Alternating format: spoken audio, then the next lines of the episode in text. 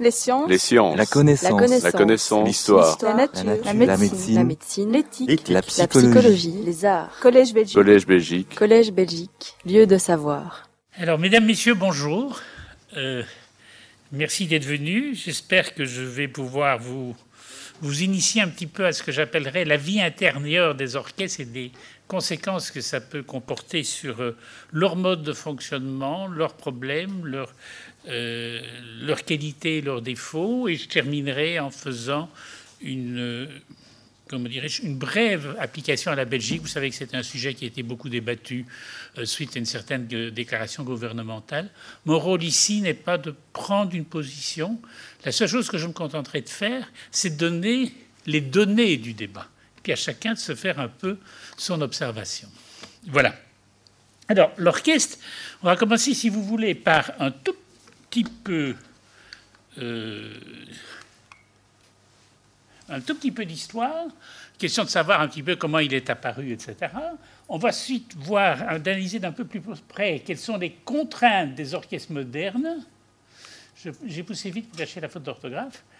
La manière dont est géré un orchestre en général, elle est à peu près identique dans tous les pays du monde.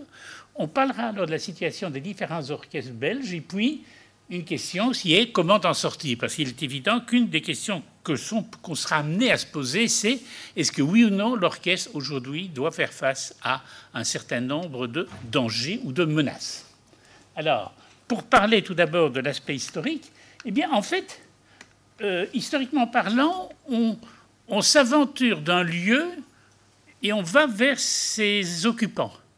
La première notion d'orchestre, c'est orchestra en grec, et qui définissait le lieu du théâtre antique où se trouvait le chœur. C'est-à-dire le lieu où le chœur chantait et dansait, et euh, on appelait ça l'orchestre. C'est resté un peu dans les normes, et ce n'est qu'au 7e siècle qu'on va assimiler l'orchestre avec la scène proprement dite. C'est un écrit d'Isidore de Séville. Et puis, on passe au 18e avec Matheson. Matheson, qui est un des, grands écrivains sur la musique de l'époque. Il, il vit en Bourg, mais il est extrêmement connu. Et lui, pour la première fois, emploie le terme d'orchestre pour désigner l'endroit de la scène où se trouvent les musiciens. Donc, c'est dire que c'est une notion qui apparaît après que l'ensemble des humains qu'il compose ait été constitué. Et alors, on arrive au 18e avec l'orchestre véritable tel que nous le connaissons, euh, et dont il faut bien admettre que, et c'est une constance qu'on va retrouver dans toute l'histoire et qui va avoir une influence sur ce qui se passe de nos jours, c'est qu'en fait, l'orchestre se trouve là où il y a quelqu'un qui est capable de le payer et qui souhaite faire la dépense d'avoir un orchestre. Donc ce sera quoi? Ce sera les cours. Le premier grand orchestre finalement, ce sont les 24 violons du roi qui sont créés en France et qui vont être copiés par Jacques II quand il va retourner en Angleterre parce qu'il veut reconstituer à la cour d'Angleterre ce qu'il a connu pendant son exil à la, à la cour de Paris. C'est aussi un certain nombre de grandes maisons princières qui ont voulu avoir un orchestre à leur disposition. C'est aussi en Allemagne une autre origine qui est ce qu'on appelle les capelles. Les capelles, en fait, ne sont pas des orchestres symphoniques. Elles sont d'abord destinées, comme le nom l'indique, au culte. Mais petit à petit, le culte devient de plus important musicalement parlant, et ces capelles se mettent à donner également des concerts. Le plus célèbre d'entre elles, c'est évidemment la Kap- euh, Staatskapelle de Dresde, qui est le plus vieil orchestre du monde. Sa date de création est de 1548. Alors, donc, finalement, première, je dirais, conclusion que l'on peut tirer par rapport au fonctionnement d'un orchestre, un orchestre existe s'il a un mécène, public ou privé. Il y a quelqu'un qui prend en main sa gestion parce que c'est une institution musicale qui coûte trop cher pour pouvoir vivre de ses propres moyens. Deuxième élément, quels ont été les créateurs d'orchestre et comment sont-ils apparus? Eh bien, au départ, on désigne l'orchestre comme étant un ensemble de cordes étoffées. En fait, on part de quoi? On part du Concert of Viols, qui est très en vogue au XVIe et encore un peu au XVIIe siècle, et qui comprend tous les instruments des cordes, depuis le plus aigu jusqu'au plus grave. Et au lieu d'être un par partie, on les renforce un petit peu. On y ajoute, pour la couleur locale, un peu de bois, des cuivres qui ne viennent parfois d'autres institutions que de l'orchestre de base. Par exemple, en Allemagne, très fréquemment, les cuivres viennent de la fanfare du régiment qui est stationné dans la ville. Et même du temps de Berlioz encore, quand Berlioz va donner ses grandes œuvres euh, orchestrales dans, sa tournée allemande, ce sont les cuivres des forces militaires qui viennent donner la pointe à l'orchestre de base pour avoir, pouvoir rencontrer la masse de musiciens qui, qui, l'exigent. Et donc, euh, ces, orchestres se, développent un peu en fonction de, de l'envie du prince, mais se développent aussi en fonction de l'apparition de l'opéra on retrouve des orchestres à Venise dans les théâtres privés qui donnent des opéras. Mais attention, un orchestre d'opéra à Venise, ce n'est pas un orchestre symphonique. C'est un ensemble de maximum 10 musiciens qui sont réunis pour l'opéra en question, mais qui ne sont pas des musiciens permanents. Euh, l'autre grand opéra qui se développe à l'époque, c'est à Hambourg, c'est l'opéra au marché aux oies, et lui aussi évidemment un orchestre, mais là c'est un exemple d'une autre source euh, de financement d'orchestre, puisqu'en fait, ce sont les grands bourgeois de la ville qui décident d'avoir une institution musicale qui leur appartient au même titre que un prince ou un roi. Et euh, d'autres apparitions vont se faire, Leipzig plus particulièrement, où l'orchestre s'appelle le Gewandhaus. Et le Gewandhaus, c'est quoi? C'est la halle au tissu. Donc, le Gewandhaus de Leipzig, c'est l'orchestre de la halle au tissu qui jouait au premier étage de la halle à tissu des marchands leipzigois qui le finançaient. Et d'ailleurs, il y a un exemple tout à fait beaucoup plus récent, puisqu'il a un peu plus de 100 ans, et qui est aussi caractéristique, c'est le fameux concert du Concertgebouw d'Amsterdam. Voilà un orchestre dont le nom est d'être l'orchestre de la salle de concert, et rien d'autre. Mais là aussi, il est la résultante de la création d'une association de bourgeois qui ont décidé d'avoir un orchestre dans leur ville. Et c'est ce qui va se passer aux États-Unis lors de l'immigration. Il y a énormément d'immigrés allemands ou d'Europe centrale qui arrivent dans toutes les grandes villes des États-Unis. Et une des premières choses qu'ils font, c'est de fonder des orchestres. Les orchestres américains sont parfois beaucoup plus vieux que les orchestres européens. Ainsi, l'orchestre de Chicago n'a que six ans de moins que celui de Berlin. On n'imagine pas toujours ces, éléments-là, mais la dynamique existe. Alors, comment ces orchestres vont-ils évoluer? Donc, au départ, je vous dis, on a un ensemble de cuivres, on a deux, quatre ou six bois, des trompettes plus ou moins régulièrement, très rarement des trombones. Et un percussionniste qui est le, le, timbalier. Bien sûr, quand on fait des musiques turques, on doit ajouter un chapeau chinois, un tambour, etc. Mais ce sont des éléments, je dirais, d'exotisme qui, apparaissent dans quelques œuvres, mais qui ne font pas partie des ingrédients de base d'un orchestre normal. Alors, qu'est-ce qui va se passer? Ben, Il va se passer qu'on va commencer à développer considérablement d'autres instruments, qu'un certain nombre de facteurs d'instruments vont, vont s'installer, à Paris, au Teuter et chez Deville, qui vont créer toute une série de lois.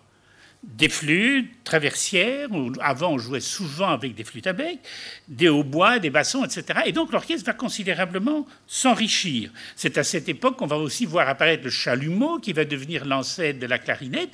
Et tous ces instrumentistes vont se retrouver dans le fameux orchestre de Mannheim, où se trouvait le prince électeur de Mannheim, qui ensuite partira sur Munich, et que Mozart découvre lors de, ses voyages et qui est absolument fasciné par ce qu'il entend. Et donc nous nous retrouvons euh, à peu près, oui, je cite encore, les variations autour d'autres instruments, c'est parce que dans une catégorie d'instruments, on change un peu les tonalités, une tonalité plus grave, plus aiguë, et on voit d'apparaître d'autres instruments comme le corps anglais, le corps de basset par rapport à la clarinette. Et alors, dans cet orchestre de l'époque classique, il y a un piano, parce que, ou un clavecin.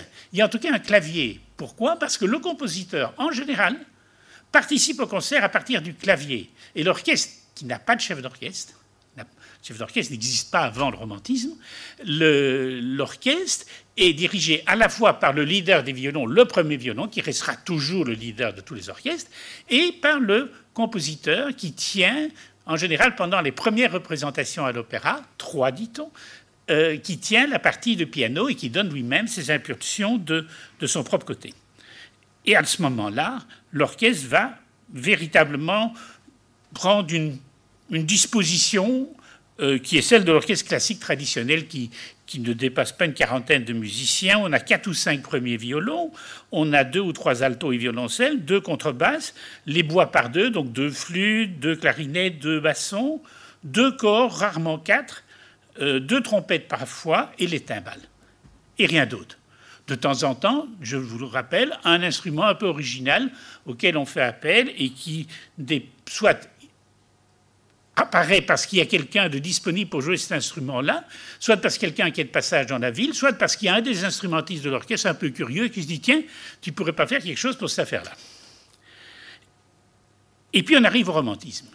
Alors, avec le romantisme, l'orchestre va s'étendre considérablement. Le plus bel exemple, c'est évidemment la symphonie fantastique de, Berlioz. Mais avant la symphonie fantastique de Berlioz, il ne faut pas oublier que c'est au Conservatoire de Paris qu'est formé le deuxième grand orchestre français, qui est créé par Abenet, que Berlioz va détester, mais qui est même un chef qui a créé à Paris toutes les symphonies de Beethoven, du vivant de Beethoven, ou à peu près.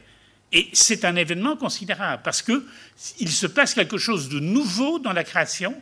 Euh, comment dirais-je La symphonie est occupée à sortir de ses normes, de ses gongs, et il faut avoir les musiciens pour le faire. Ce qui veut dire aussi qu'on voit apparaître un certain nombre plus important de cuivre. Et pourquoi? Mais tout simplement parce qu'on va changer leur facture. C'est le moment où on va commencer à leur mettre des valves. C'est le moment où euh, Böhm va amener énormément d'améliorations aux instruments en bois. C'est le moment où on va commencer à travailler les cordes sur leur tension, etc. Bref, on va faire des orchestres de plus en plus performants, capables de jouer des choses de plus en plus différentes et de plus en plus fortes et cela va aller de pair avec l'apparition des premières grandes salles. Parce que nous ne faisons pas d'illusions. L'Héroïca de Beethoven a été créée dans une salle où il devait y avoir 350 à 400 personnes, musiciens compris. Aujourd'hui, on la joue dans une salle de 2500 personnes avec un orchestre qui fait 70 musiciens. Ça n'a rien à voir avec ce qui était la disposition de départ. De la même manière, la disposition de départ faisait un rapport de force entre bois et cuivre d'un côté et corps de l'autre, qui était plutôt sur un ordre de 40-60. Aujourd'hui, cet ordre est totalement dépassé. Les masses de cordes sont beaucoup plus imposantes. C'est d'ailleurs la raison pour laquelle des chefs comme Gustav Mahler ou Mengelberg, quand ils dirigeaient un certain répertoire du style Beethoven ou Brahms, exigeaient de doubler les bois pour avoir un équilibre bois-corde plus proche de ce qui était en vigueur quand les compositeurs ont, ont écrit leurs propres œuvres.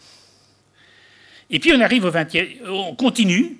Wagner s'amène. Il est évident que avec lui, mais tout explose, comme de, bien entendu. L'orchestre devient absolument gigantesque, à tel point que dans beaucoup de fosses d'orchestre, on ne sait pas faire tenir son orchestre. Dans beaucoup de théâtres, il faut bien admettre qu'on joue des versions simplifiées de l'orchestration de Wagner quand on joue un opéra de Wagner, parce qu'on ne sait simplement pas faire rentrer entre 90 et 100 musiciens qui sont nécessaires pour le faire. Et, ça continuera, ça continuera avec les Gureliers de Schoenberg, ça continue avec Strauss. Et puis, au début du XXe siècle, les Russes, Stravinsky, etc., au début du XXe siècle, on va avoir un mouvement de retournement qui va se faire avec l'apparition du néoclassicisme. On va se remettre à travailler pour des orchestres beaucoup plus petits. Euh, on va se détourner cette immense machine qui est l'orchestre symphonique et on va aller plus loin parce que on va le faire éclater en ce sens que les nouveaux compositeurs ne composent plus pour la forme orchestrale habituelle, mais pour un ensemble d'instruments, une mixture d'instruments qui correspond à leur envie du moment. Et la plupart des orchestres ne sont pas organisés pour jouer cette musique, soit parce qu'ils n'ont pas les musiciens qui jouent les instruments qui sont demandés, ou en tout cas pas dans le nombre qui est demandé, euh, soit parce que si on leur demande des procédés d'exécution qu'ils ne maîtrisent pas. Et donc, qu'est-ce qui se passe? C'est que de plus en plus, la musique écrite dans la deuxième partie du XXe siècle n'est plus exécutée par les orchestres symphoniques, qui sont donc occupés à perdre une partie de leur répertoire, puisque traditionnellement, l'orchestre symphonique jouait d'abord les œuvres qu'on écrivait à ce moment-là. Et deuxième élément qui va arriver, c'est l'apparition de ce qu'on a appelé un peu plus tard l'interprétation historiquement euh, autorisée, qui est en fait celle qu'on peut simplifier comme étant les instruments anciens. Et ces ensembles d'instruments anciens qui sont généralement liés à la personnalité d'un chef en particulier, c'est le Concentus Musicus d'Arnoncourt, c'est le Collegium vocal de Héroëg, ce sont les musiciens du Louvre-Grenoble de Minkowski. Et ces ensembles jouent très rarement avec d'autres chefs qu'eux-mêmes, euh, mais ces ensembles vont prendre et conquérir une partie non négligeable du répertoire des orchestres, qui commence avec Bach et Vivaldi, mais qui avec le temps va grandir, va monter vers Haydn, va monter vers euh, euh, Mozart, Beethoven, etc. Et ce qui fait que l'orchestre, je dirais, en 1990, se trouve quelque part écrasé entre deux types d'ensembles, les ensembles de musique contemporaine en amont, en aval, et en amont, les ensembles de, je dirais, d'instruments anciens. Et ça crée un problème de répertoire qui n'est pas négligeable, puisque c'est près de la moitié du répertoire des orchestres qui passe entre les mains d'autres personnes. Alors, euh, Comment est composé un orchestre? J'ai ici repris. Les chiffres que je vous donne sont ceux qui sont repris dans le fameux rapport Blanchard qui a été établi quand il y a eu cette euh, demande d'étude d'un rapprochement entre l'ONB et la monnaie en Belgique. Et donc, ce sont ces chiffres-là que je reprends. À certains endroits, je n'avais pas fort confiance dans ce qu'il disait. J'ai été faire des recherches chez l'un ou l'autre orchestre, mais ils ne sont pas toujours très accueillants pour donner les informations, il faut bien l'admettre. Et, donc, pour avoir une base en tout cas comparée, j'ai repris ces chiffres-ci. Vous voyez que l'un dans l'autre, euh, tout le monde a à peu près le même, euh, le même nombre de musiciens. Euh, il y a un peu plus de cordes du côté de, de l'OPRL. au côté des bois, on est quasiment sur le même nombre. Les cuivres, presque sur le même nombre. Il y a beaucoup plus de percussionnistes aujourd'hui que dans l'orchestre classique. Ça, c'est évidemment une des grandes conséquences du XXe siècle. C'est que le percussionniste, c'est pas simplement le monsieur qui tient les timbales et celui qui donne le coup de cymbale une fois dans la septième de Bruckner. Le percussionniste, c'est devenu un poste extrêmement important dans la vie d'un orchestre. Et les autres, mais les autres dépendent souvent de la place où on met les harpes. Certains les mettent dans les cordes, certains les mettent dans, dans les autres. Et c'est pour ça. Mais en fait, vous voyez que le chiffre tourne autour de 85 à 90 euh, musiciens. Avec ça, on peut à peu près jouer tous les répertoires. Et je vous en donne un exemple en prenant trois types de compositeurs. Pour jouer Brahms, normalement, on peut le faire sans problème avec 68 musiciens, on peut monter à 72. Pour jouer Bruckner, on est entre 79 et 83. Bien sûr, vous allez me dire, si on joue la septième et la huitième, on a besoin de quatre tubes wagnériens en plus. C'est vrai.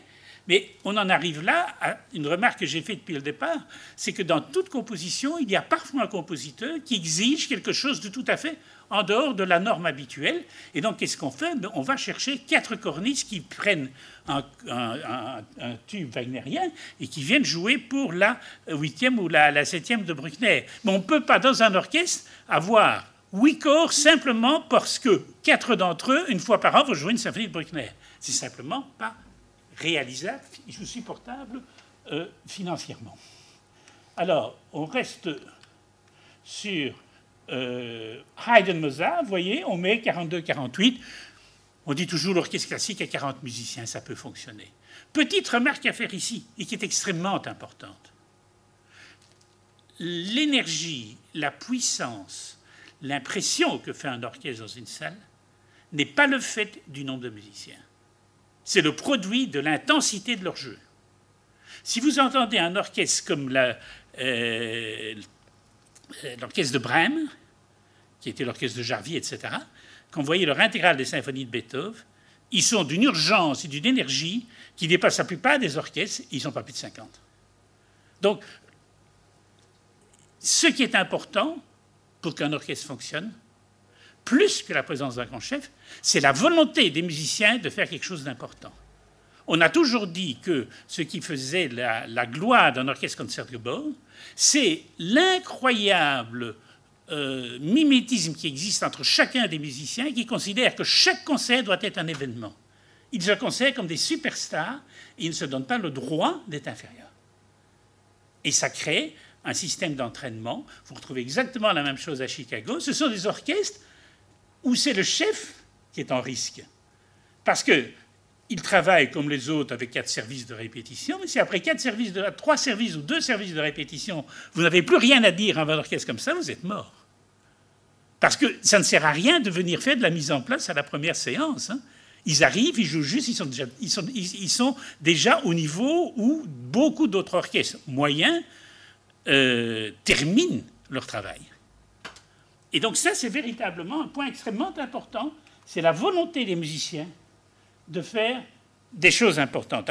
L'augmentation des effectifs, c'est bien sûr le reflet du choix des chefs, il y a une tendance à faire du symphonisme et à l'opéra aussi, à faire un orchestre plus clinquant. On a vu la querelle qui existait avec les chanteurs à l'opéra, où les musiciens d'orchestre voulaient remonter le diapason pour avoir un, orchestre plus brillant, et où les chanteurs commençaient à hurler au, lieu, de chanter, mais dans le privé en disant écoutez, ce n'est plus possible. Nos notes aiguës deviennent quasiment inattaquables, parce que vous nous demandez des choses qui sont beaucoup trop et beaucoup trop non naturel que pour pouvoir être exécuté convenablement. Et en plus, avec un orchestre qui, par sa force, donne un dynamisme fou. Quelqu'un comme Cécilia Bartoli avoue très franchement qu'elle a pu faire ses plus belles choses parce qu'elle a découvert des instruments anciens. Et qu'elle n'aurait jamais pu faire avec un grand orchestre symphonique de 120 musiciens ce qu'elle fait avec un ensemble de 40 ou 45 musiciens. Et donc je reviens à ma phrase de base qui est de dire l'ampleur du son dépend de l'intensité des instrumentistes. Alors, on arrive aux orchestres d'opéra qui ont évidemment une particularité. Ils ne jouent pas de la même manière. D'abord, on ne les voit pas quand ils jouent. Ils jouent dans la fosse. Certains considèrent que c'est un statut inférieur. C'est tout à fait faux, parce que dans certaines grandes maisons, les orchestres font le concert et la fosse, et personne n'oserait dire que le Philharmonique de Vienne est un orchestre de deuxième catégorie, parce qu'il passe la plus grande partie de sa vie dans la fosse de l'Opéra de Vienne. Mais on a grosso modo trois types de maisons. On a des maisons qui travaillent à stagione, c'est-à-dire qui montent un opéra à la fois, qui le répètent, qui le jouent entre 7 euh, et 10 fois, ce que font des opéras comme La Monnaie et l'ORE. La plupart des opéras belges travaillent sur cette base-là. Ensuite, on a les opéras de saison continue. Ce sont des opéras où on joue tout le répertoire toute l'année. Donc on joue quasiment 6 à 7 fois par semaine pendant quasiment depuis le mois de septembre jusqu'au fin du mois de juin. C'est la manière dont travaillent énormément d'opéras allemands et autrichiens. C'est-à-dire qu'il faut une versatilité extraordinaire. On travaille avec des degrés de répétition très très faibles. À l'Opéra de Vienne, pour une reprise, un nouveau chef a de la chance quand on lui donne un raccord d'une heure pour un opéra entier. Et alors, il y a d'autres maisons qui sont d'assez grosses maisons, mais qui ont décidé d'abandonner le système de la saison continue parce qu'il a quand même. D'abord, il coûte très cher, et puis, secondo, il impose une présence d'une troupe importante, parce que sans troupe, vous ne pouvez pas jouer un opéra différent tous les soirs. Et qui alors concentrent leur saison en faisant alterner deux à trois opéras en même temps. C'est ce qu'on fait à l'Opéra de Paris, c'est au Covent Garden de Londres, et on fait ça en l'associant à la présence de grandes vedettes et généralement avec des prix de place qui ne sont pas vraiment un, cadeau. Alors, vous voyez ici les, effectifs qui sont ceux de, des orchestres belges. Euh, la monnaie a un effectif qui lui permet d'absorber absolument tous les répertoires d'opéra sur ses propres forces. L'Opéra Royal de Wallonie peut jouer grosso modo 85% des opéras qu'il joue. Il y a juste quand on passe sur un Wagner, un Strauss, un Russe, on est parfois obligé de prendre quelques supplémentaires. Mais dans beaucoup de maisons d'opéra, c'est le cas également. Idem pour le Vlaams Opéra. Vous voyez que Leipzig et la Scala tournent autour de 110. Mais ils donnent simplement deux fois plus de représentation. Et Leipzig, n'oubliez pas que cet orchestre non seulement joue à l'opéra, mais il donne la saison de concert de Leipzig. Et tous les dimanches, dix musiciens d'entre eux jouent l'office de Saint Thomas, jouent une cantate de Bach à l'office de Saint Thomas. Si vous dire le degré de productivité que peuvent avoir ces musiciens. Et Leipzig est un orchestre totalement subsidié, hein, c'est pas du tout. Alors voilà, quels sont les effectifs qui sont exigés pour les opéras? Ben, J'ai repris euh, dans une série de partitions euh, pour Mozart, on tourne toujours 44-53. Rossini, quasiment le même nombre. Euh, Verdi, voyez, on va pas beaucoup plus loin. 65 et 65, c'est prenant un grand Verdi. Si vous prenez un Verdi de jeunesse, vous avez moins de musiciens. Tchaïkovski, c'est à peu près du même ordre que Verdi. Bien sûr, vous avez l'impression que ça fait beaucoup plus de bruit, mais ça fait beaucoup plus de bruit parce qu'on joue d'une autre manière, mais pas nécessairement parce qu'il y a deux fois plus de personnes pour jouer. Et puis, euh, Puccini, on est un tout petit peu plus haut, parce qu'on a, une tendance à gonfler un peu les cordes. Je ne suis pas sûr que ce soit une bonne solution. Le modernisme de Puccini apparaît beaucoup mieux quand il y a moins de musiciens et qu'on peut mieux sentir le rapport qu'il y a entre l'harmonie et les cordes, par exemple.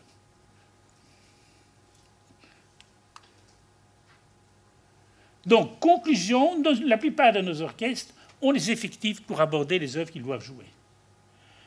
Euh, il n'en reste pas moins qu'il reste de la place disponible par rapport à ce qu'ils font et que les, renforts ne sont nécessaires que lorsqu'on a un type d'écriture particulier. Ce qui est très flagrant en opéra, c'est qu'on a souvent des orchestres de, coulisses. Il y a une fanfare qui joue à coulisses, il y a les, musiciens du bal dans le Don Giovanni, etc. Euh, très souvent, ces musiciens-là viennent de l'extérieur. Ils ne font pas partie des réserves de base d'un orchestre. De nouveau, le raisonnement est le même. Est-ce qu'on peut se payer d'avoir cinq cuivres de plus pour les utiliser le jour où on joue Aïda Le reste du temps, on ne sait pas les utiliser. Ou alors, on doit se trouver dans une, comment dirais dans une formulation d'orchestre qui permet d'avoir des activités plus diversifiées.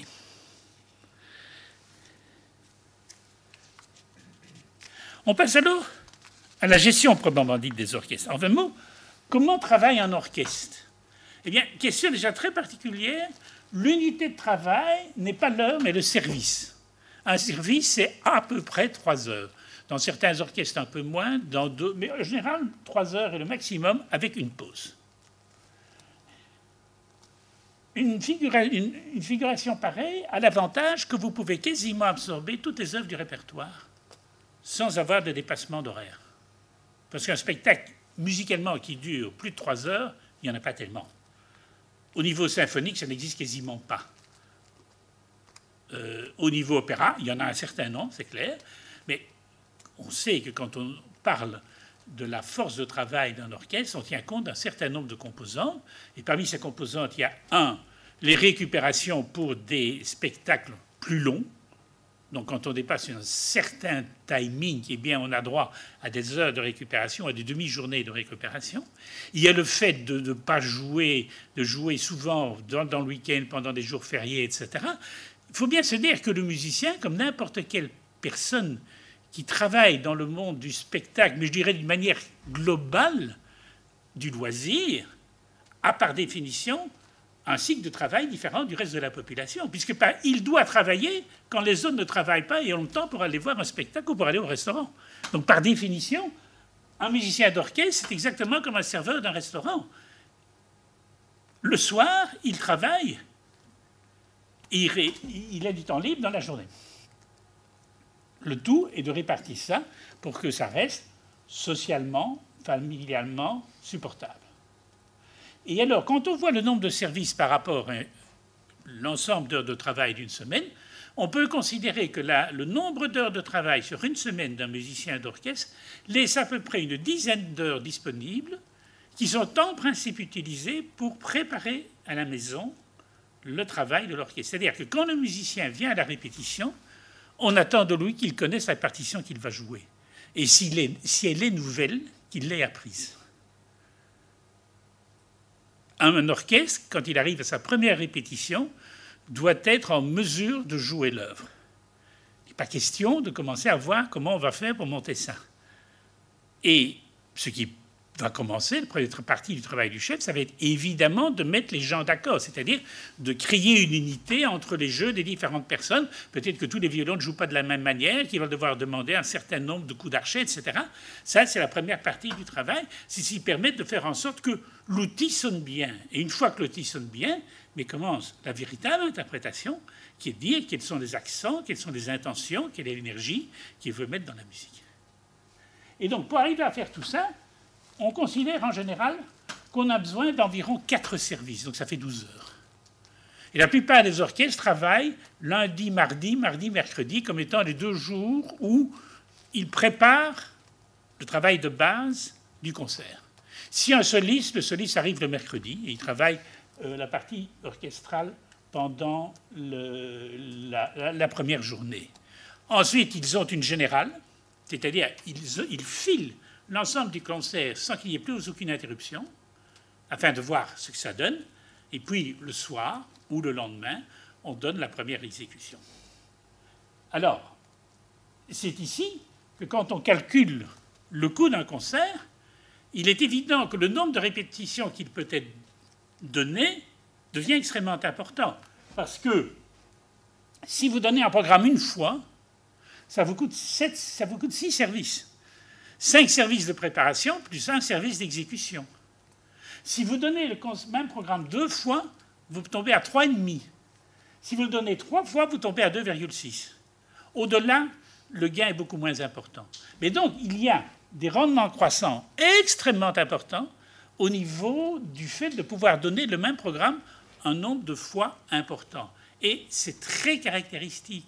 Les grands orchestres donnent tous le programme trois fois. À Chicago, euh, au Concertgebouw, on donne un programme trois fois. Euh, de plus en plus, un orchestre comme l'orchestre de Liège, l'orchestre de Bruxelles Philharmonique donne quasiment tous ses programmes deux fois. Pas toujours à Bruxelles, mais il n'est pas nécessaire de le donner à Bruxelles. Il y a d'autres villes en Belgique qui ont le droit d'avoir des concerts symphoniques. Ils n'ont pas toujours les lieux, mais là, il faut trouver des solutions. On en reparlera plus tard. Donc, premier point qu'on doit en retirer, c'est que pour qu'un orchestre ait une productivité optimale, il doit pouvoir vendre son programme trois fois. Attention, ça ne veut pas dire qu'il joue la même chose trois fois. Je prends un exemple. Certains orchestres ont mis au point des concerts pour nafteurs et personnes âgées. Ce sont des concerts de 6h30. Ça se pratique beaucoup à Londres. Ça se pratique à Chicago. Euh, les musiciens donnent la grande œuvre qui fait partie, donc ils ont une grande symphonie, eh bien, ils donnent la grande symphonie, ça dure une heure, et puis après, ils vont prendre leur train, ils rentrent chez eux. Les personnes âgées rentrent chez elles, elles n'ont pas envie de sortir le soir.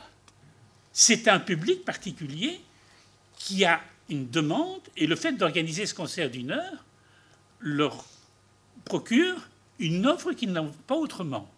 C'est une manière de diversifier et de faire jouer la troisième fois le programme. Et tout le travail d'investissement dans la grande œuvre symphonique eh bien, a servi trois fois. Ça peut être un concert expliqué pour enfants ou pour adultes. On prend la première partie du concert par disséquer un peu la musique et dire à quoi elle ressemble, et la deuxième partie de la jouer. Et ça se fait en famille à 5 heures de l'après-midi pendant le week-end, et c'est un concert en famille. C'est une autre formule de concert. Donc, Simplement pour dire que quand on doit pouvoir donner un programme à plus grand nombre de fois, il faut surtout réfléchir à d'autres manières de le faire, parce qu'il n'est pas sûr qu'on puisse donner trois fois un programme sur base de Bruxelles. On y reviendra. Donc, conclusion, jouer trois fois, deux conseils pour programme est un minimum, et si on ne le fait qu'une fois, c'est parce qu'on montre quelque chose de tout à fait fou, et qu'on se dit que de toute façon, ça sera horriblement déficitaire, et qu'on ne peut pas se permettre euh, de, le faire plus d'une fois. Et dernier élément, les concerts doivent pouvoir se déplacer, et donc il faut pouvoir tenir compte dans l'organisation de l'orchestre de possibilités de déplacement. En Belgique, ce n'est pas des difficultés extrêmes. On fait rarement plus de 100 km pour un déplacement. Alors, on va passer à l'opéra, où les règles sont évidemment beaucoup plus différentes. Pourquoi? Mais parce qu'il y a beaucoup de composantes à mettre en place en même temps. Première chose, je ne sais pas pourquoi, mais on répète plus longtemps seul à l'opéra que pour un orchestre symphonique. Alors que monter la partie orchestrale d'un opéra n'est, à mon sens, pas plus compliqué que monter un programme où il y a une symphonie de Haydn, une symphonie de Brahms. Rien que la symphonie de Haydn, ça vaut souvent un opéra entier. mais c'est ainsi, on a environ une dizaine de répétitions d'orchestre seul. Puis il y a parfois l'orchestre et les chœurs, les chœurs répétant eux sur le côté pendant que l'orchestre répète seul. Puis on fait venir les chanteurs. Et puis on passe aux répétitions en costume sur la scène. Tout ça mis ensemble fait que on tourne rarement en dessous de 20 services pour monter un opéra. Alors ça veut dire évidemment que le coût d'une représentation augmente considérablement. D'une part, si on ne le donne qu'une fois, on a 22 services. Je vous rappelle, si on le donne une fois, on avait six services pour un concert symphonique. Si on le donne deux fois, c'est 11,5, trois fois 8, cinq fois ce qu'on donne par exemple à l'Opéra Royal de Wallonie. On donne en général les opéras cinq fois, on tombe à cinq services. Si on le donne sept fois, on tombe à quatre services. Une petite remarque ici. Si vous donnez un opéra plus de cinq ou six fois, vous êtes quasiment obligé, de par la fatigue des chanteurs, de par le manque de tonus que peuvent avoir les chanteurs dans la répétition, d'avoir une double distribution Une double distribution, ça veut dire que vous allez augmenter votre temps de répétition du même temps, puisqu'il faudra faire travailler la deuxième distribution, et dans les musicales avec piano, et avec l'orchestre, etc. Donc, le coût d'une deuxième distribution ne consiste pas à dire euh, on met des gens en plus et on joue plus longtemps. Non, non, on est loin du compte. Un opéra a de grosses difficultés à parvenir à équilibrer. Ici, je vais vous dire une des règles que je crois fondamentales c'est que pour qu'un orchestre symphonique, ou qu'il joue, qu'il joue à l'opéra, qu'il joue dans une salle de concert, pour qu'il puisse continuer son activité, il faut que, et je parle du principe d'orchestre européen subsidiaire, je ne parle pas ici des orchestres américains, il faut que la recette de la soirée paye le coût variable.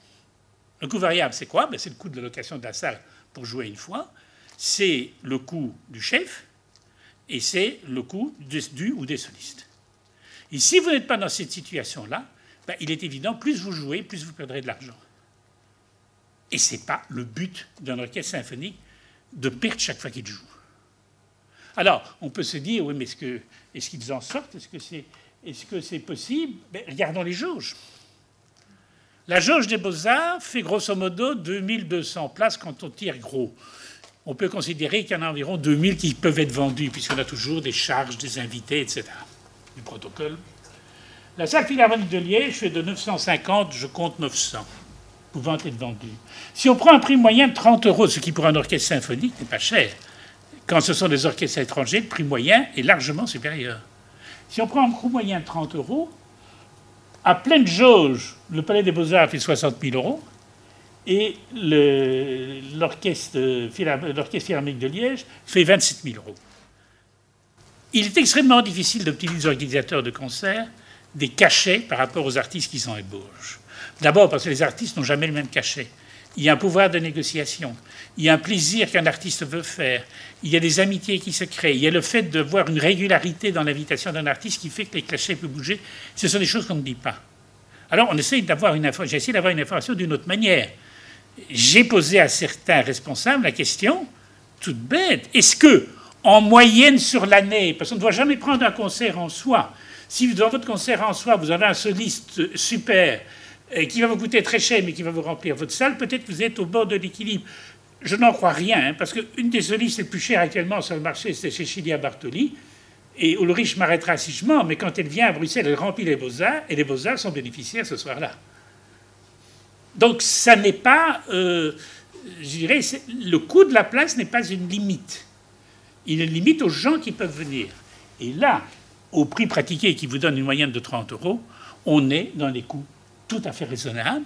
Et ce que certains organisateurs m'ont dit, c'est qu'à 27 000 euros à Liège, eux, ils s'en sortent. En moyenne, sur l'année, ils, ils ont évidemment un taux de remplissage élevé, ils ont un taux de remplissage qui est pas loin entre 87 et 90% mais dans une salle de 900 personnes, si vous mettez 900 personnes au Beaux-Arts, vous avez l'impression que la salle est vide. Alors que vous avez la même capacité que vous n'auriez dans les autres salles de Belgique.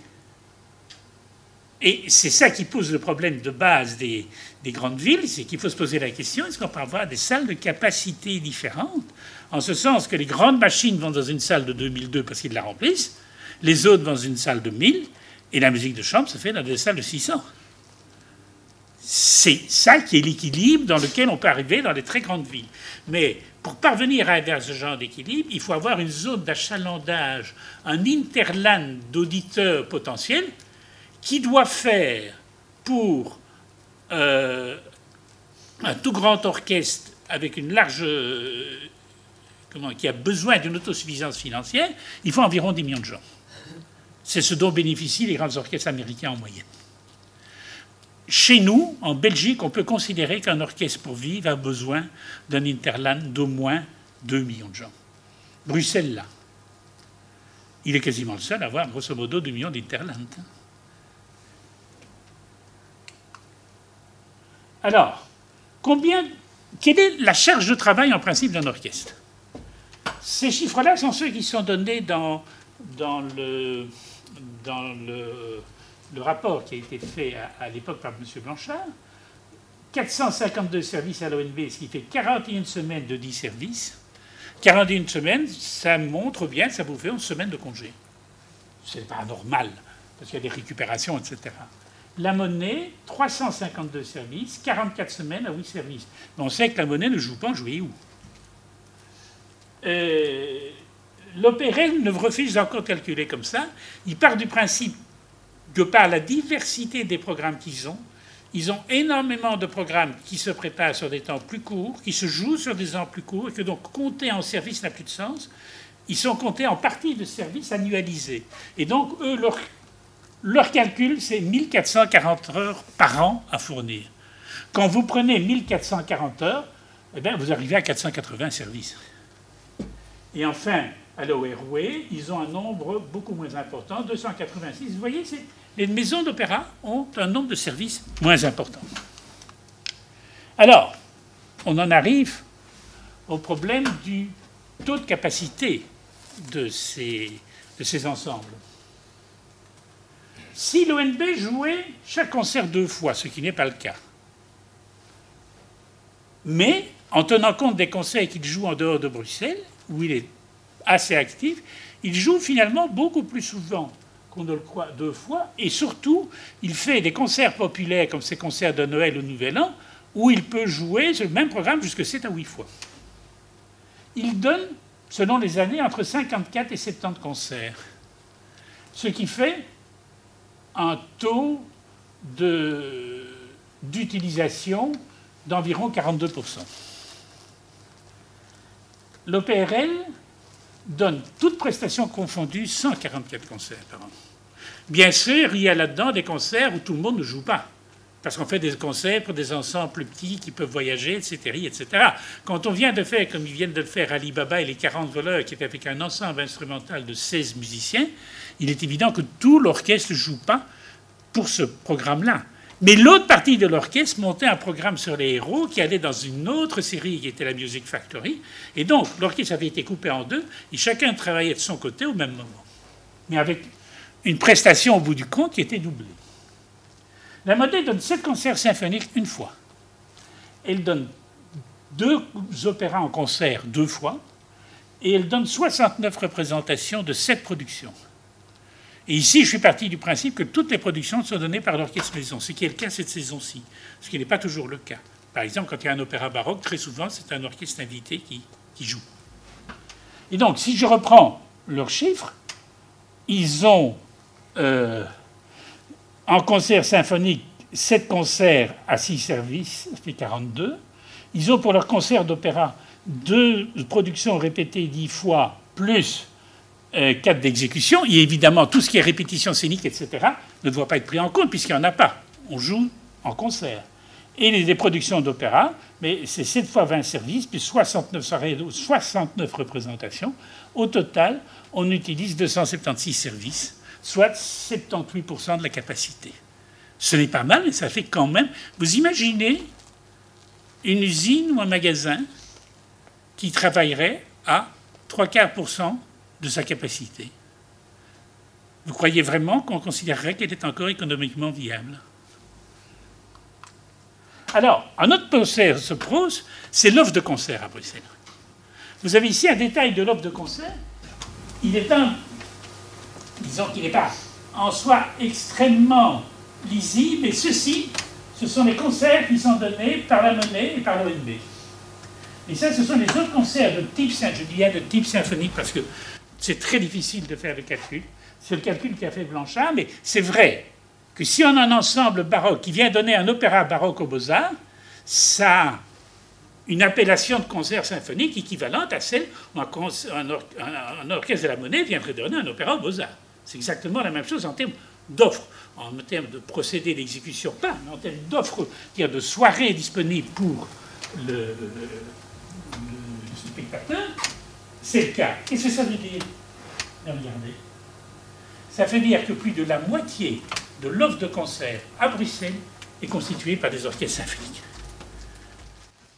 C'est un fait. Et on le retrouve d'une année à l'autre. Je ne prends pas parti, je pose simplement la question est-ce que c'est de trop ou non? Et quand on va un petit peu plus loin et qu'on regarde le chiffre de, la répartition des, des orchestres symphoniques. Donc je ne prends que les orchestres symphoniques et donc pas les autres concerts. Et je vais normalement tomber sur cette tarte-ci. Et vous voyez que sur cette tarte-ci, de nouveau, dans la saison 2015-2016 qui avait servi de modèle pour Blanchard, eh bien, vous avez 12 plus 25, vous avez 37% de l'offre symphonique qui est faite par des orchestres fédéraux. Le reste est fait par d'autres ensembles. Des orchestres régionaux, de grands orchestres étrangers, des orchestres étrangers de taille moyenne, des orchestres baroques, etc. etc. C'est interpellant. Et euh, dernière chose, la situation se redresse un peu. Quand vous prenez le programme de Beaux-Arts Musique pour 2018-2019, euh, vous vous rendez compte que euh, la monnaie plus l'ONB représente désormais 60% de l'offre symphonique sur Beaux-Arts Musique par rapport à 40 années auparavant. Mais la différence ne vient pas du fait qu'il donne plus de concerts, elle vient du fait qu'on a diminué le nombre de concerts symphoniques. Et ça, pour moi, c'est un bon ajustement. Parce qu'il a un moment où on a un phénomène que les économistes appellent le crowning out. C'est-à-dire que l'offre est tellement excédentaire que les concerts se pourchassent l'un l'autre et que les gens ne vont plus. Parce qu'ils n'ont plus le temps, parce qu'ils n'ont plus l'argent, parce qu'ils sont saturés. Donc je prends ça personnellement comme étant plutôt une bonne nouvelle. Alors, qu'est-ce qu'on peut tirer comme conclusion?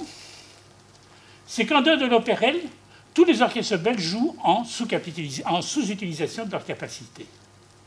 Le taux de remplissage aux beaux-arts reste moyen. L'ONB considère qu'à 1500, 700 places, ils ont un bon concert, ils ont, une bonne occupation. Ça fait 68% de la salle des beaux-arts. Je signale que quand j'étais jeune, mais c'était évidemment il y a très longtemps, euh, les jeunesses musicales seules organisaient quatre fois par an, le samedi, avec l'ONB, des concerts jeunesse musicales qui avaient le même programme, qui étaient donnés deux fois. Ils remplissaient deux fois les beaux-arts dans la même journée. Ils faisaient 4400 auditeurs. Et ces gens-là forment les auditeurs de plus de 60 ans qu'on trouve maintenant dans les salles de concert, puisque un des points qui est tragique, on va arriver, c'est l'âge moyen du mélomane qui va au concert. Élément suivant, l'offre de concerts à Bruxelles est pléthorique. Dans le chiffre que j'ai donné, je n'ai pas cité les concerts de Bruxelles Philharmonique qui viennent encore en plus. Ils n'en ont pas tellement à Bruxelles, contrairement à ce qu'on peut croire. Ils jouent beaucoup en déplacement et à l'étranger. Et dernier élément, les effectifs dont ils disposent sont suffisants, sinon excessifs, pour absorber le répertoire. Alors vous allez me dire, mais que font les grands pour essayer de se comparer un petit peu? Eh ben, J'ai pris l'exemple de Chicago, parce que j'ai eu le bonheur d'y aller, parler avec les gens de l'orchestre, avec l'organisation, leur general manager. Il ne faut pas oublier que Chicago est un orchestre, s'il ne touche pas un dollar, il ne joue pas. Il n'y a quasiment aucun subside. Les subsides sont remplacés par des donations importantes qui bénéficient d'avantages fiscaux, qui fait que énormément d'Américains donnent euh, et choisissent de faire des, donations, parfois pour des sommes extrêmement importantes. Il y a 107 musiciens à l'Orchestre symphonique de Chicago. Vous voyez que on augmente dans les cordes, on est à 64 au lieu de 50. Les bois, on en a 5 de plus. Les cuivres, on est quasiment au même nombre. Les percussionnistes, à peu près. Il donne beaucoup de musique contemporaine, ce qui explique la présence de, nombreux percussionnistes. Et il donne 115 concerts par an. Normaux, un concert normal. Et dans ces concerts, il y en a 6 qui sont des concerts d'explication de partition. Généralement, au moins une, ou deux par an sont des partitions de compositeurs vivants avec le compositeur présent.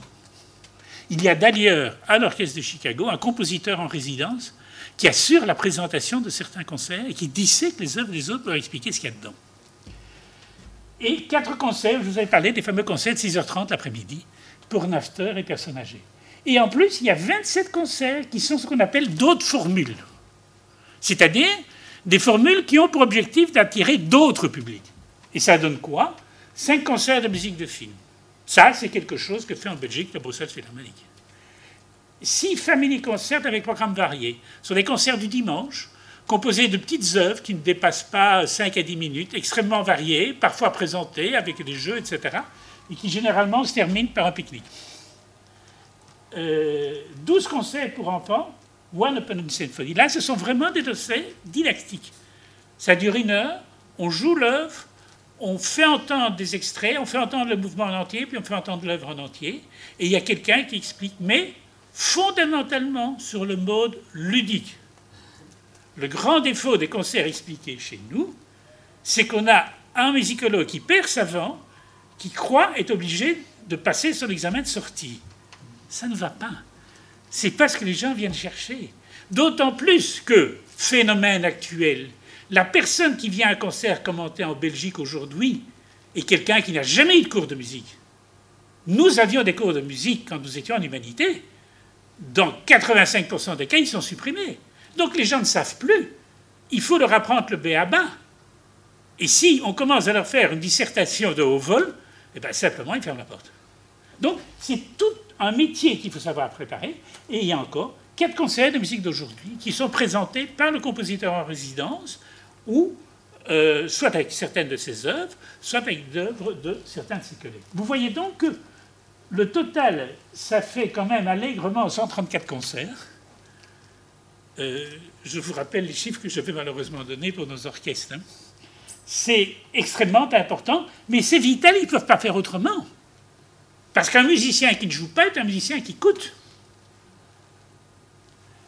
Alors, qu'est-ce qu'on fait chez nous? J'ai pris l'exemple de l'OPRL parce que depuis au moins dix ans, je trouve que c'est le seul orchestre belge qui a vraiment sauté le pas et a diversifié son offre de concert. Je ne dis pas que tout ce qu'ils font est bon. Je dis qu'en tout cas, ils ont pris le risque de faire des choses différentes et de faire en sorte que les gens les suivent. D'une part, ils donnent 144 activités de type concert sur l'année civile. Outre les concerts traditionnels, qui sont donnés en décentralisation, mais enfin de manière raisonnable. Ce n'est pas un orchestre qui voyage énormément. Si je compare par exemple à l'orchestre de Lille, euh, il a une séance de dessous des cartes, qui est une séance d'explication d'œuvre. C'est un très vieux processus. Il existait déjà du temps de Pierre Bartholonnet, mais de manière non systématique. Il était systématisé par Jean-Pierre Rousseau et continue à euh, servir et avoir un public régulier. Il organise un festival de saison, c'est-à-dire chaque année, fin janvier, début février, il organise un festival d'une semaine où tous les jours il se passe une ou deux activités, souvent un concert de midi et un concert du soir, autour d'une thématique, avec l'orchestre lui-même qui joue deux à trois programmes, avec de la musique de chambre qui est associée, avec des artistes d'autres types de musique. On fait Brahms, mais on fait venir un orchestre Zigan. Euh, on fait la musique américaine, on fait venir un orchestre de tango. et tout ça se fait dans une ambiance festive et fait que bon, ben, les gens viennent parce qu'ils ont l'impression de participer à quelque chose qui ne ressemble pas à ce qu'ils ont d'habitude. Euh, et puis, il y a les concerts en famille du samedi, du samedi après-midi. C'est un petit peu dans le style de ce que je vous expliquais pour Chicago, sauf que comme étant en Belgique, on ne fait pas de brunch dehors. C'est-à-dire, à Chicago, il peut faire très froid aussi. Il y a les Music Factory, qui sont des idées à de plus jeunes, euh, de plus jeunes audiences, je dirais plutôt pré-ado ou les ados ne viennent pas. Ça, c'est le grand problème de toutes les, sociétés de concert, mais depuis, je crois, la nuit des temps. Mais ce sont des concerts qui sont décomposés en de petites partitions très variées, où on donne euh, une petite pièce de John Adams, un mouvement d'une symphonie de Haydn, des, choses qui sont liées par une thématique qui est choisie par chef, qui l'explique rapidement, de préférence avec humour. Et ça dure une heure, une heure dix. Alors, il y a les Epi Halls, ça c'est une nouveauté qui a été introduite par Daniel Weissman, le nouveau directeur général, en ce sens qu'il a donné cinq fois par an les clés de la salle à ses musiciens en disant bon voilà, vous faites cinq concerts par an, vous vous en occupez, vous faites le programme que vous voulez, vous invitez vos copains, etc. Et ces gens s'éclatent. Et évidemment, leur offre ne correspond en rien à ce qu'on a l'habitude d'entendre en temps normal. Parce que s'il est évident que si les cuivres décident de donner un concert, mais ce qu'ils vont vous proposer n'a rien à voir avec ce qu'on donne d'habitude. Mais vous pourriez être bien étonné. Et enfin, ils ont mis en place euh, un système avec Remua d'orchestre de jeunes de milieux défavorisés. Il en existe à Bruxelles aussi, hein, je tiens à le dire. Euh, qui est euh, calqué sur le module de système. Et ils sont, je crois, leur troisième année, ils ont déjà donné au moins deux concerts.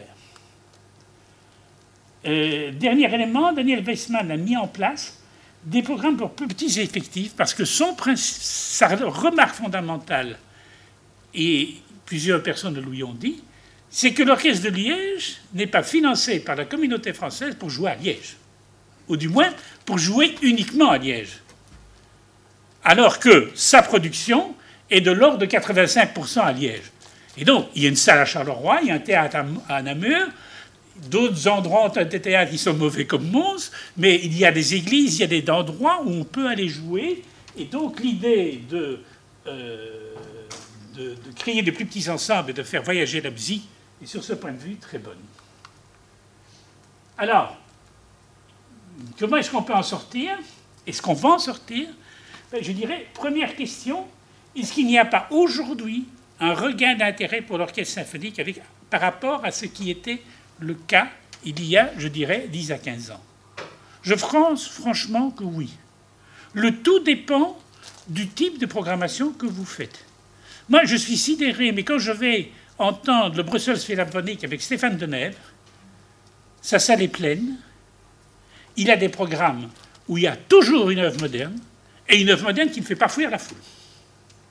Alors, si ça fonctionne, c'est que quand même, il y a une demande. Je ne crois pas que le mélomane soit paresseux.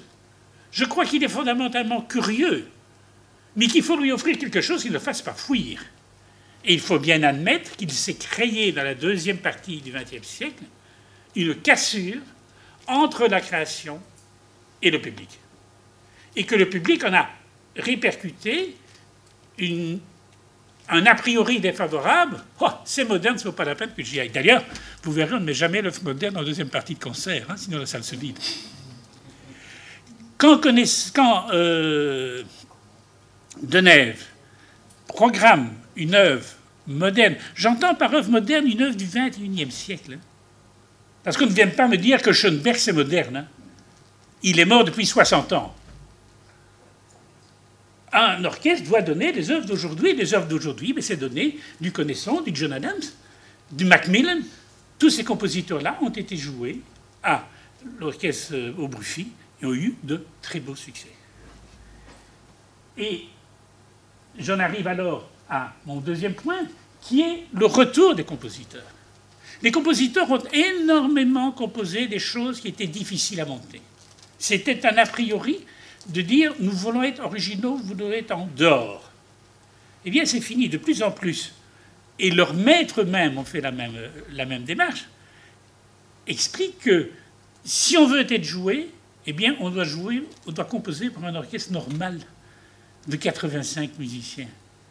Et si vous ajoutez cinq saxophones qui vous demandez d'engager cinq supplémentaires, eh bien la plupart des gestionnaires d'orchestre vont leur dire no way. Je n'engage pas cinq types en plus pour une œuvre dont je ne sais même pas si elle va avoir du succès. Et ce mouvement, en même temps, se mêle à une démarche qui va vers l'auditeur, et qui petit à petit commence à faire son chemin. C'est vrai que c'est très difficile de convaincre les gens à qui on a, entre guillemets, cassé les oreilles. Et je dis ça alors que moi, j'aime entendre Boulez. Hein. Mais des gens à qui on a dit, on nous a cassé les oreilles, de leur faire comprendre que s'ils vont entendre un compositeur d'aujourd'hui, il ne va pas nécessairement leur casser les oreilles. Mais je vous jure ça vaut la peine d'y aller parce que c'est vrai. L'autre élément qui est devenu très important, c'est tout ce qui a apporté la pratique des, des interprétations historiquement informées. Parce que finalement, jouer de manière historiquement informée, ça consiste pas simplement à avoir des instruments anciens. On peut jouer de manière historiquement informée avec un orchestre moderne. Quand vous entendez Pavo Gervais jouer Beethoven avec euh, son, son, orchestre de, de Brême, croyez-moi, c'est totalement historiquement informé et c'est drôlement beau. Gardiner dirige historiquement informé et avec son orchestre révolutionnaire et romantique et avec le symphonique de Londres. Et quand il fait Mendelssohn avec le symphonique de Londres, c'est pas du Mendelssohn souffler comme on aurait pu l'avoir dans d'autres générations. Et dernier élément, les jeunes musiciens ont compris que les choses changeaient sont beaucoup plus curieux. Et il est aujourd'hui de plus en plus possible de trouver des musiciens qui jouent du violon normal et du violon ancien. Ça veut dire quoi?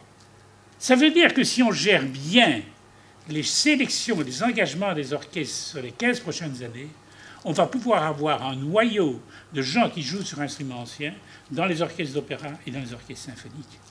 Et que ce pan entier de l'offre qui aujourd'hui est servi de l'extérieur sera servi de l'intérieur et à un coût infiniment moindre. Un opéra comme Zurich a déjà sa scintilla, son propre orchestre, deux musiciens de l'opéra de Zurich qui changent de nom quand ils jouent sur instruments anciens. Donc ce sont des mouvements qui, qui se mettent en place. Élément suivant est fondamental, ça vous, avez compris, j'y tiens comme la prunelle de mes yeux, et la comparaison de Chicago et de Liège est vraiment euh, symptomatique. Il doit y avoir une politique de promotion vers les publics. Il faut oublier de dire qu'il y a un public. Et la politique de promotion, ça peut vouloir dire des tas de choses. Ça veut dire les jeunes, ça veut dire les adultes, euh, ça veut dire les adolescents, ça veut dire les gens de milieux sociaux différents, euh, ça veut dire les gens qui fréquentent les académies de musique, ça veut dire des gens qui n'ont jamais entendu de musique, ça veut dire des gens qui ne peuvent pas supporter de la musique pendant plus d'une demi-heure. Les jeunes sont des zappeurs. Leur faire entendre une symphonie de malheur qui fait 1h20, no way. Il faut donc trouver des formules, il faut être imaginatif. Et aussi un truc auquel je crois beaucoup, c'est que, on le dit, les salles de concert sont composées de gens qui ont plus de 60 ans. Entre parenthèses, je vous signale que quand il y en a un de 40, il en faut un de 80 pour arriver à la moyenne. Hein. Donc ça veut dire qu'avec le temps, on est en voie de décomposition.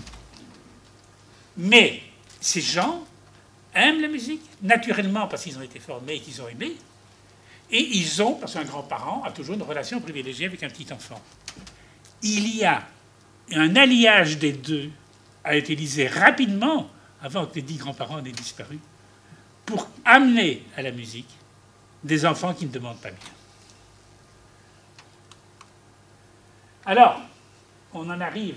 Je serai très rapide là-dessus parce que je ne veux pas faire de, ni faire de polémique, ni de faire un rapport qu'on ne m'a pas demandé. mais vous savez que l'on a eu la déclaration gouvernementale euh, il y a trois ans, et qu'il y avait une petite phrase qui a fait grand bruit, qui était d'étayer, de calculer, d'imaginer les possibilités de rapprochement entre l'Orchestre national de Belgique et l'Orchestre de la Monnaie. Quand vous voyez les chiffres d'utilisation, à première vue, vous dites c'est pas idiot. On a deux orchestres qui sont peu productifs et qui sont dans une offre qui est les pléthorique. Et on a un problème de programmes à mettre en point pour gérer intelligemment l'offre. On a une complémentarité à faire avec d'autres réseaux. La musique à l'ancienne, la musique contemporaine. Si on a 160, je crois qu'avec les deux, on est à 166 musiciens, quelque chose comme ça. Si on maintient 166 musiciens, on doit les, pouvoir les utiliser à faire d'autres choses. Sinon, on ne justifie plus les subsides reçus. Et les choses, mais c'est faire des choses qu'on fait mal ou qu'on ne fait pas pour le moment. C'est pouvoir travailler davantage en géométrie variable. Quand un orchestre joue un opéra de Mozart à 45 et qu'on en a 165, c'est une hyper symphonie de Bruckner, vous avez la possibilité de programmer en même temps. Donc, il y a des économies d'échelle à réaliser. Il y a surtout une meilleure utilisation des fonds reçu. Et enfin, j'en viens à un dernier mot, mais c'est le coup d'un chef. Un grand chef est la chose la plus rare et la plus chère. Et il est évident que s'il y avait deux orchestres qui doivent chacun prendre un grand chef, ou s'il n'y en a qu'un seul qui doit prendre un grand chef, ça coûte quand même vachement moins cher. Pour un nombre de conseils sur une année qui ne changera pas substantiellement. Je crois que si on dit qu'on garde le même nombre de productions d'opéra à la monnaie qu'on a actuellement dit, 7 par an, c'est grosso modo une par mois, que si on a 24 à 25 concerts symphoniques donnés par les orchestres bruxellois, on a largement assez. C'est beaucoup plus que ce qu'on a aujourd'hui. Mais on a assez pour autant qu'on aille chercher les publics qui seront nécessaires pour les remplir. Et ils sont là, il faut aller les chercher. Eh bien, on a peut-être une solution. Mais là, ça demande de travailler en profondeur et pas d'écrire sur un coin de table un rapport en deux semaines. Merci beaucoup.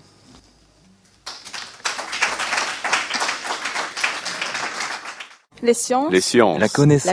La. L'histoire. La nature. La La nature. médecine. La médecine. La médecine. L'éthique. L'éthique. La La psychologie. psychologie. Les arts. Collège Belgique. Collège Belgique. Collège Belgique. Lieu de savoir.